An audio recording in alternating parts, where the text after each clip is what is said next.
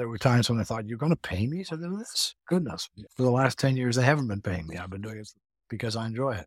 So there you go. That's Dr. Geoff Norman, professor of clinical epidemiology at McMaster University. And we were so fortunate to sit down with him and hear about his career's work in the realm of diagnosis. He is the author of 10 books and over 300 journal articles that he happily still works on today during his retirement. Welcome to a special episode on diagnostic excellence and mitigating diagnostic errors. I'm Dr. Shreya Trivedi. Today, we will start by rethinking some of our traditional teaching around clinical reasoning. First, with System 1 versus System 2 processes, and then with cognitive biases. Then, we will ask ourselves hard questions on what can we do to mitigate diagnostic error and end on a creative note thinking of everyday practices and instructional strategies we can do to achieve that diagnostic excellence. Typically, when I'm thinking about mitigating diagnostic errors, I think back to the talks that I've gotten on dual process theory, right? System one is fast, implicit, unconscious, and system two is slow, deliberate, analytical. Traditionally, in training, we have a tendency to prioritize system two and slowing down. And going fast with system one gets a bad rap for being error prone. But in talking to Dr. Norman, I quickly learned that dichotomy between system one and system two may not be all that it's hyped up to be. System one is a pejorative term. Nobody says, Isn't that great what he did with system one thinking? No, no, no. System one thinking is is what people do when they're sloppy. Yeah, they're not taking their time, they're not being careful, they're not being systematic, they're not being thorough, blah, blah, blah, blah, blah. Terrible. Let's switch over to system two because that's rational and logical and it's cognitive thinking. It's good stuff. The world talks about it the other way because we always prize that that that man sitting on a stool thinking deep thoughts. So I got curious, where did this idea that errors in reasoning come from system 1 processes and where did the idea come from that system 2 reasoning can correct biases that lead to error? Turns out a lot of it comes from first year undergraduate psychology students and how they reason through problems they've never seen before. So, System 1 and System 2 may be good descriptions of how freshman psych majors reason, but how well does that translate to expertise building in medicine? Dr. Norman looked into just this with resident physicians. He and his team asked how effective is it when they switch over from system one, going fast as possible, to going slow in reducing diagnostic error. And so, what we did in this study is essentially a two part study where part one, go as fast as you can, come with a diagnosis. Part two, do you remember the 45 year old guy with chest pain? Would you like to take another look at it? And so people would then take another look at it. And even though their overall accuracy at, the first pass was only 50%, when they looked at the cases the second time, they only looked at about 20% of the cases, but they only changed their mind 8% of the time. And it's basically a, and of course, sometimes they change it in the wrong direction. So, left to your own devices, you're really a very poor judge of character and of your own abilities. And so, when given more time to reflect through cases, in the end, the overall study accuracy only increased about 2%. And this experiment was not an anomaly. He rattled off study after study, which we'll link to more in the show notes, that showed that instructing clinicians to just proceed more slowly and more cautiously did not improve diagnostic accuracy. Another study that I came across was it's about crowdsourcing. And the idea is, of course, we're going to give the case to a bunch of doctors. And what we're going to do is, in some sense, average them in some states, we're going to, from the from the collective opinions of the doctors, we're going to decide what the right diagnosis is. Turns out the worst strategy to decide who what's the answer is to pick the person who took the longest. Going slow hurts you. The best strategy is the guy who gets there first is the guy who's most likely to be right. Pick the fast strategy. Rely on system one. It's fast and it's effective. Not just efficient, it's effective. What generally happens is when you do these studies, you tend to put one against another. So this group is going to be encouraged to take all the time they want and cognitively biased, and this group is going to be encouraged to go as fast as they can. We show very nicely. There's no difference in accuracy except the first the first group took twice as long, but there was no gain in accuracy from taking twice as long. Full stop. You know, I'll be honest, I was pretty surprised to hear just the number of studies that showed that asking people to slow down doesn't help. But like most things in medicine, the body of literature is mixed. So, for example, if you look at Dr. Sylvia Mamede's work on reflective practices, in one study, she instructed residents to either do fast pattern recognition or reflective practice, which she defined as actually writing out the pros and cons for each diagnosis on the differential, and then coming to a conclusion. For simple clinical cases, pattern recognition versus reflective practice didn't make a difference. But for complex, unusual cases, that reflective practice did have a positive effect. And thinking about this reminds me of the challenge that comes with these experimental studies. The cases in these research studies contain all the necessary information that's needed to reach a correct diagnosis, which does often favor system one processing. But in the real world, you have to gather information without explicit cues from case writing. And probably that data gathering stage is a place where we have to do a lot more methodical thinking through things like medication changes or chart reviewing. And the more that I think about this, the more I think the system one versus system two debate is actually a, a false dichotomy. And actually, Dr. Norman agrees. We do need both. The, the challenge, of course, is to think that slow down at the right point. The first study I did, where we watched people doing working up standardized patients and watched them in infinite detail. Functional inquiry. Why do that? To give yourself thinking time. Have you had any problems with headaches, with eye blurriness, with dizziness, with earache, with throat, you know, blah, blah, blah, blah, blah. You've got a few things that you're looking for, and your, your ears will perk up at the right moment. But that gives you time to think through what's going on here. Physical exam. A lot of that is giving you thinking time too. I mean, there are obviously cases, situations in every day of your working life where you have to think carefully through something. Fair enough. I give you that. But it's also an observation that the more expert you become, the less you have to do that. So it's it's a it's a balancing act. And my obviously my concern was there's far too much emphasis on getting away from system one and to, far too little on system one. And maybe the reason why there isn't that emphasis on system one is that the clinical environment is getting increasingly demanding. The cognitive load of the day already demands fast thinking before you get your next page, the next thing that pulls you in a different direction. So maybe all the emphasis on system two in training or even faculty development is a chance to remedy some of that. And so, if I were to summarize so far, maybe a better way to think about it is system one and system two each serve its purpose at different times. And in diagnostic decisions, system one is not bad, and maybe why we say, trust your gut, right? And just simply slowing down and cautiously reflecting without explicit guidance is not necessarily going to correct errors. Another thing about traditional clinical reasoning that we learn, I remember every M&M mortality and morbidity conference in residency that I prepped, that last slide after disclosing a diagnostic error, I would have to try to name some cognitive bias that came into play oh, this was availability bias or anchoring or something else at play. But it got me thinking does having a better sense of cognitive biases actually help us improve our diagnostic accuracy? So I turned to Dr. Wong, a longtime friend of Core IM, especially the beloved Hoofbeat segment.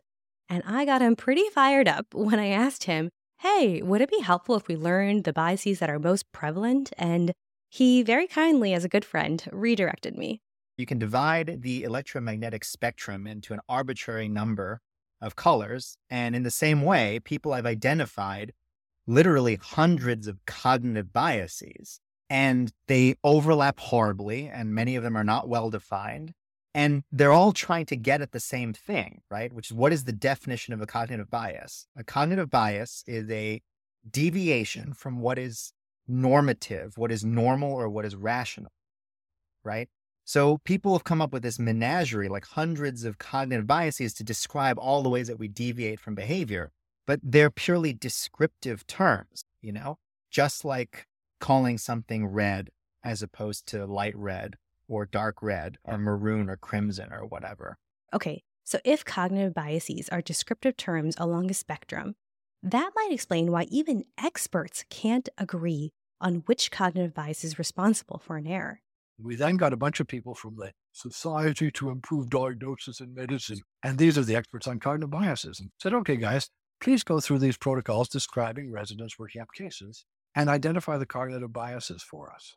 They gave the faculty in the study the same exact resident cases, but they just changed that last line. So, for example, the D dimer was either negative or positive, and so that diagnosis the resident made was either right or wrong. The bottom line was, I think it was something like when the resident was right, they identified 1.8 biases. when the resident was wrong, they identified precisely twice that 3.6 biases. Even though all this changed with the last line, they were reviewing the same protocol, except for the last line, the D dimer was positive or negative. All the rest of the protocol was exactly the same, and they saw twice as many biases when the last line was negative as when the last line was positive. They repeated this, but this time they gave definitions of six common biases to make sure, hey, everyone's on the same page. But even there, there was no agreement whatsoever. People could talk themselves into a case being availability bias or base rate fallacy or representative bias. But the fact there is so much overlap of these biases is just kind of the surface of the issue. Both Dr. Norman and Dr. Wong said the bigger problem with the cognitive biases is that people often stop at just identifying the bias and don't go deeper. Because if you learn this menagerie, like if you learn what anchoring is, you can say to somebody, I really anchored on this diagnosis of, of acute generalized exanthematous pustulosis. And you'll be able to start a conversation where that other person knows exactly what you did wrong. And I think that, again, the mistake here is to say that that's the end of the process, is that you say, okay, well, then don't anchor next time. That is not the issue. The key is to recognize that the anchoring is the phenomenon. It's almost like the symptom, and you're trying to diagnose what things may have given rise to that that diagnosis. And just like diagnosis, there could be multiple things, and you're never going to figure out exactly what it was that was the prime mover. Was it a knowledge gap? overconfidence? You know, was it circumstantial factors, emotional things, tiredness? Dr. Wong gave another example from one of the Core-IM Hoofbeats episode, number 39 to be exact, uh, where he did not diagnose chickenpox when he was consulted on the psych floor for a patient who developed a rash and a fever. Now, is that because of um, base rate fallacy? I didn't consider the fact that, you know, chickenpox is actually a fairly common disease worldwide, or uh, was it just availability? The fact that there was the, uh, you know, drug induced diagnoses that were just close at hand? Was it, you know, like you could just do a million things. And I don't know exactly at the end of the day why it was I didn't think of the diagnosis. All I know is that I didn't think of the diagnosis. So the, the thing I'm fairly certain of is, is why I erred.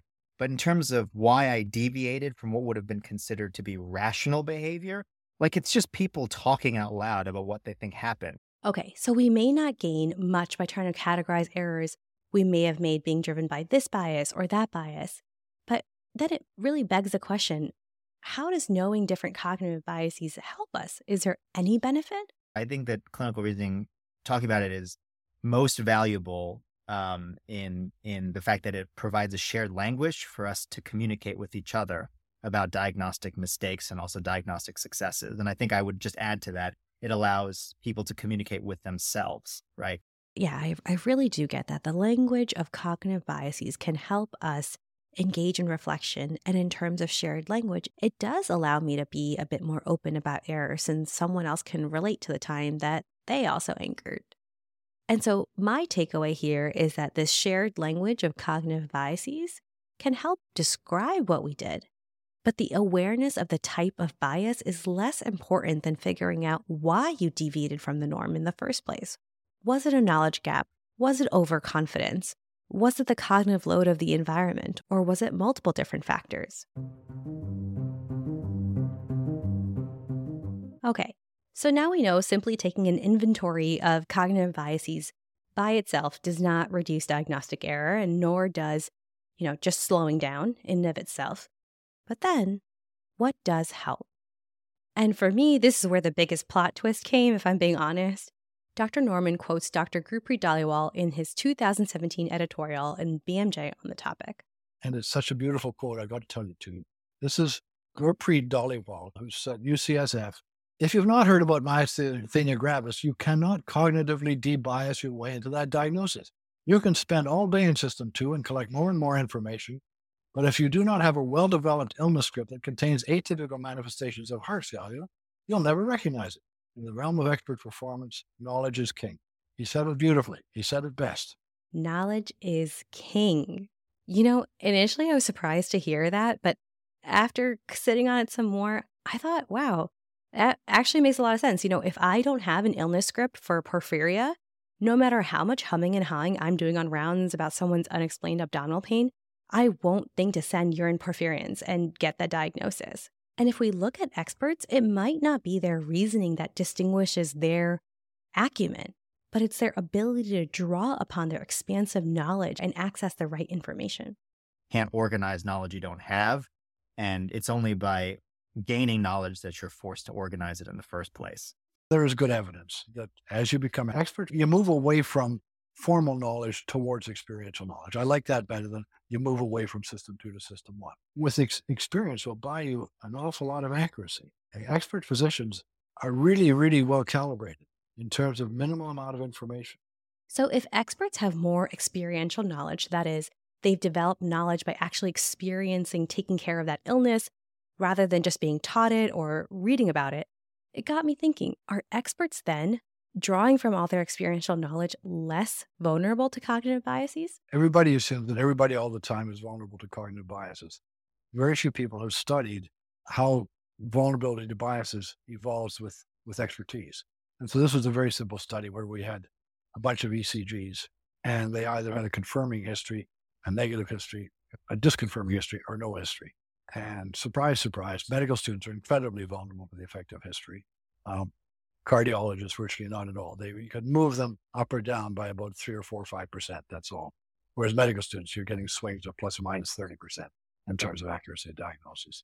Very interesting. So, attending cardiologists are much less swayed in their diagnosis. And again, this was done in a controlled environment, but at least here, when researchers did throw them curveball histories with objective ECG findings, those attendings who've seen those ECGs many, many more times than medical students were able to engage in pattern recognition much more effectively.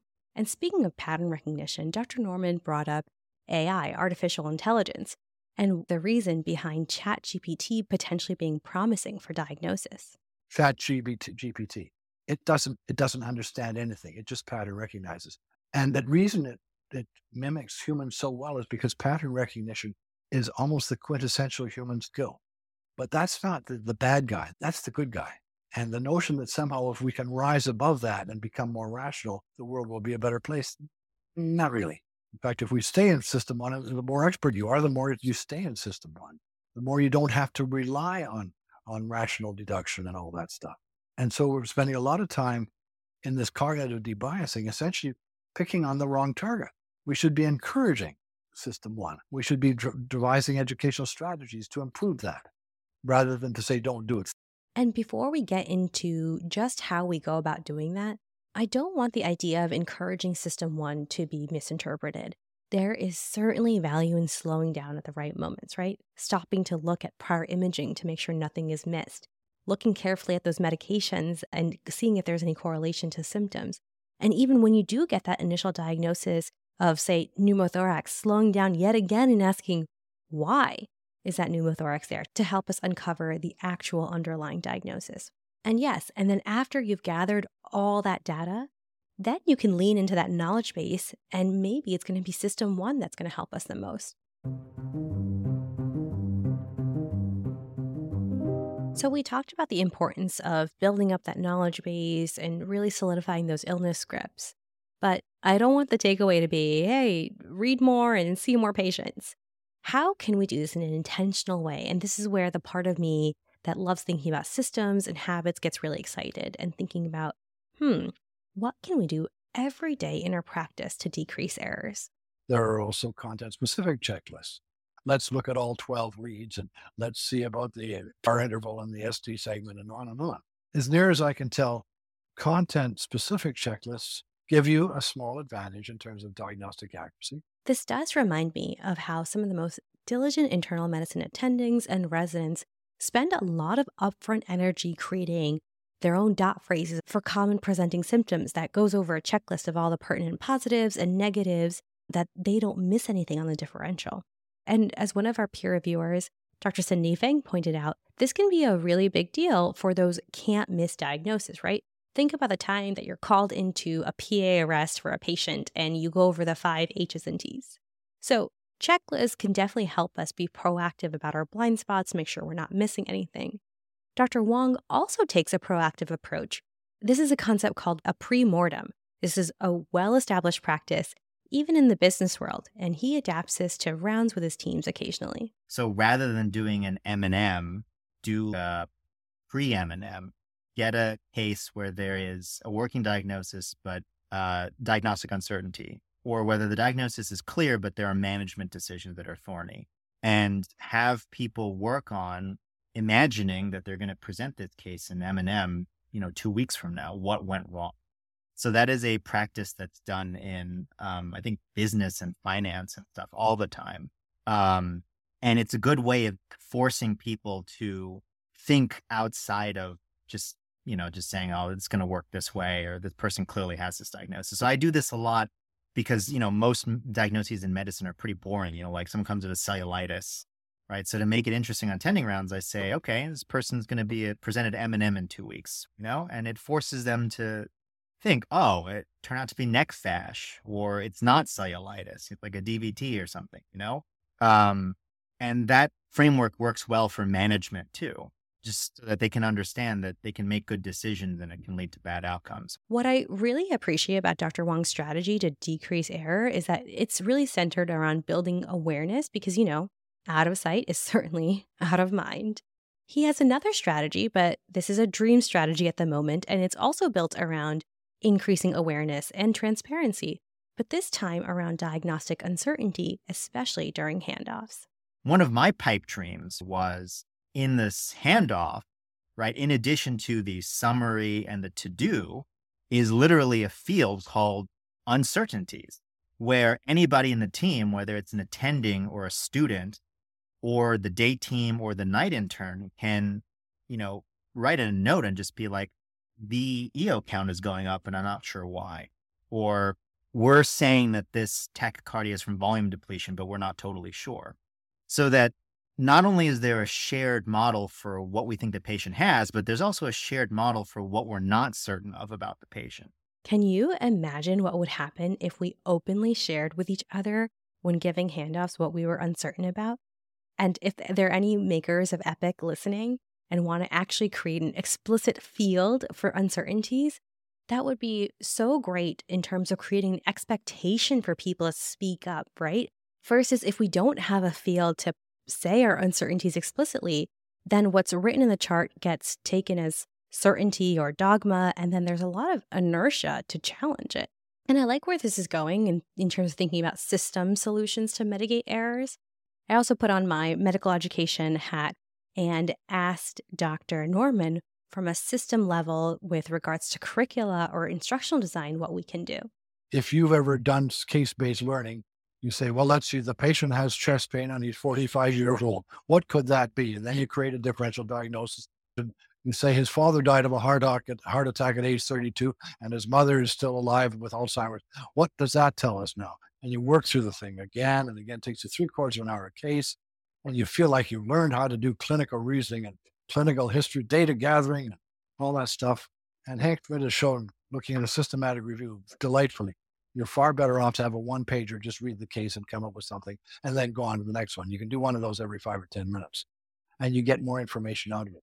I love this since I can think of so many conferences where we spend a whole hour dissecting a diagnostic challenge, which is great, but maybe what's more helpful is exposing learners to a variety of situations where they can really learn the discriminating features of how this versus that presents or the different ways the same underlying illness presents. And you may think, so what? Uh, so what our formal education doesn't have that variety practice? We see tons of cases in real life, right? Like every patient is another pop quiz or a- another case, right? Dr. Norman points out even some of our everyday clinical practice settings are not set up to do the best mixed batch cases either. The difficulty is that it's not, again, it's not just multiple cases. If you're in family practice, you're going to see far too many cases of otitis media, far too much essential hypertension, and far too little neurology. And a similar problem rears its head again if you're only practicing in subspecialty clinics. And also, the, the system is fighting against you because what you have is specialty and subspecialty clinics where every patient you see today has multiple sclerosis. And so good teachers try to compensate for that. So as an educational curriculum developer, I would go out of my way to create mixed practice cases, interleave practice cases, so that you don't have to count on the really good teacher. reminding you of something you saw two weeks ago, which is idiosyncratic to you and that teacher. You can engineer that from the outset. This reminds me of all those who love Anki cards in medical school, and maybe there's a way to operationalize interleaved, mixing up different types of cases and some spaced repetition with actual clinical practice, right? So, what if instead of Anki cards for specific teaching points, we have decks of different cases, right? Grouped by these are all the chest pains I've taken care of, or all the fatigue presentations I've taken care of. And you go through them when you have downtime. So you're really reminded of the discriminating factors between each. What we found about in the education literature is you get as pretty well as much learning out of a piece of paper describing the case as you do in seeing the patient. Steve Durning at Air Force's Uni- Uniform Services University for the Health Sciences. They've done studies comparing learning from written paper cases to computer simulations to standardized patients and looking at down the road in OSCEs and stuff. No difference. That's an interesting point because I think too often we, ooh, and ah, that a curriculum has some high fidelity simulation. You know, oh, they have a Harvey to hear heart sounds. But maybe instead, what we should focus on is making that experiential learning as accessible as possible. I did a review article on high fidelity versus low fidelity simulation in three different domains heart sounds, critical care, and cystoscopy simulator where you had your choice of the $3,000 cystoscopy simulator with the, the plastic urethra and the plastic bladder and blah, blah, blah, versus the one donated by McDonald's, which consisted of a coffee cup and two straws. You got as much learning off the coffee cup and the two straws as you did because it was all about hold the, the cystoscope and maneuver. And it really doesn't matter whether those things are the color of a, of a urethra or not. Doesn't matter. And basically, in all those domains, we showed that whatever you get with a high fidelity simulator, you get 95% of it with a low fidelity simulator.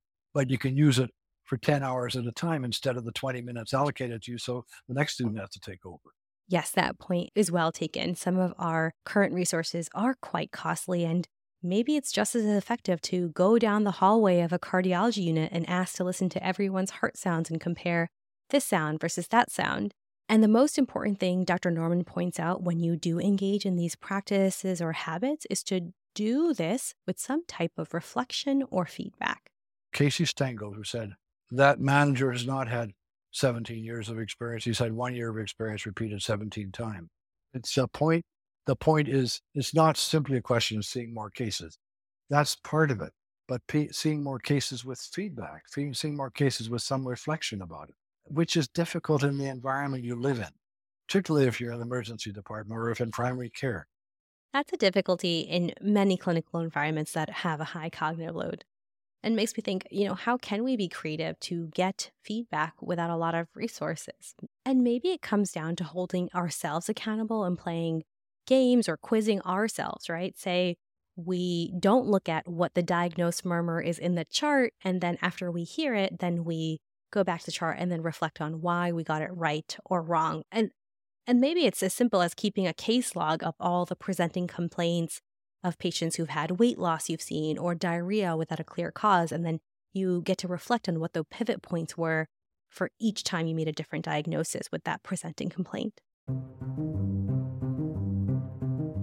Okay, I am smiling from ear to ear thinking about how we can better ourselves in the diagnosis of our patients. I am so grateful to Dr. Norman, who helped us stay close to what the evidence does and does not tell us in the diagnosis of clinical medicine, as well as to Dr. Wong. So, to wrap up, I think one of my biggest takeaways in mitigating diagnostic errors is that after all the data is gathered, which definitely requires us to slow down and be thoughtful, is it's really going to be our knowledge base and our pattern recognition from having strong illness scripts that we can tap into. And then in terms of building up those strong illness scripts, the money is going to be interleaved practice of cases with feedback and reflection. However, that might look different depending on what mentors and resources you have. I'd love to continue this discussion offline. What do you do in your practice to mitigate errors? Let's continue this conversation and help each other all be the best that we can be for our patients. Leave a comment on our website in the show notes or tweet or X at us, reach us on Instagram or Facebook or whatever platform that you use. And with that, that is a wrap. Thank you to our five peer reviewers for this episode Dr. Gurpreet Dhaliwal, Dr. Justin Choi, uh, Dr. Cindy Fang, Dr. Varun Padakai, as well as Dr. Andrew Parsons. Thank you to Dr. Alice Kennedy for helping produce this episode with me. What a pleasure that was. A thank you to Dr. Caroline Coleman for the accompanying graphic, and thank you for taking the time. This episode was funded by the Gordon Betty Moore Foundation through a grant program administered by the Council of Medical Specialties and Societies. If this episode was helpful or inspired you at all, please, please share it with your team, your colleagues. Give it a rating on Apple Podcasts. It really does help people find us. As always, we love hearing feedback. Please email us at hello at coreimpodcast.com. Opinions expressed are our own and do not represent the opinions of any affiliated institutions. Thank you. At Parker, our purpose is simple. We want to make the world a better place by working more efficiently, by using more sustainable practices, by developing better technologies. We keep moving forward. With each new idea, innovation, and partnership, we're one step closer to fulfilling our purpose every single day. To find out more, visit parker.com/purpose. Parker, engineering your success.